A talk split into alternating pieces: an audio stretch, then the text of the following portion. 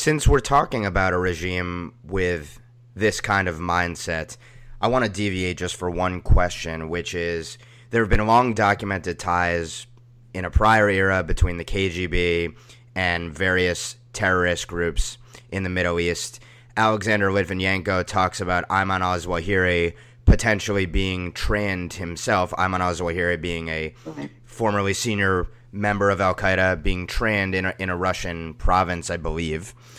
Uh, and the first call that George W. Bush received from a foreign leader on September 11th was from Vladimir Putin. And Vladimir Putin became, at least for a time, what was considered an ally. I, I probably leave that in quotes in the quote unquote war on terror. Right. Do you think that there was any Russian involvement with Al Qaeda that you know of that's documented, and or that Russia, in one way or another, could be linked to September 11th? I haven't followed that. I know there there are many similar conspiracy theories. I will say I will say this, and th- this I think is a, is serious uh, subject. It is vitally critical for the U.S. government to be very hard nosed in analyzing what kind of crises Russia wants and what kind of crises Russia benefits from.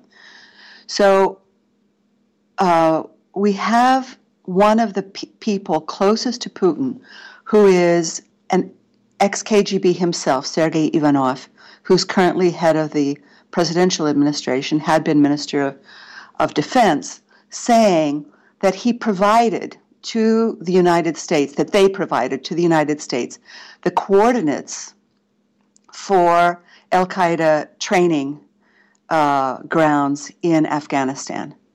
It is clearly in, it has was clearly in the interest of the of Russia to have the United States bogged down in Afghanistan.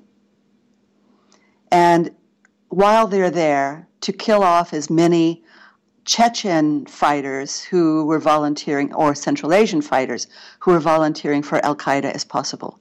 I think it's very similar today with ISIS.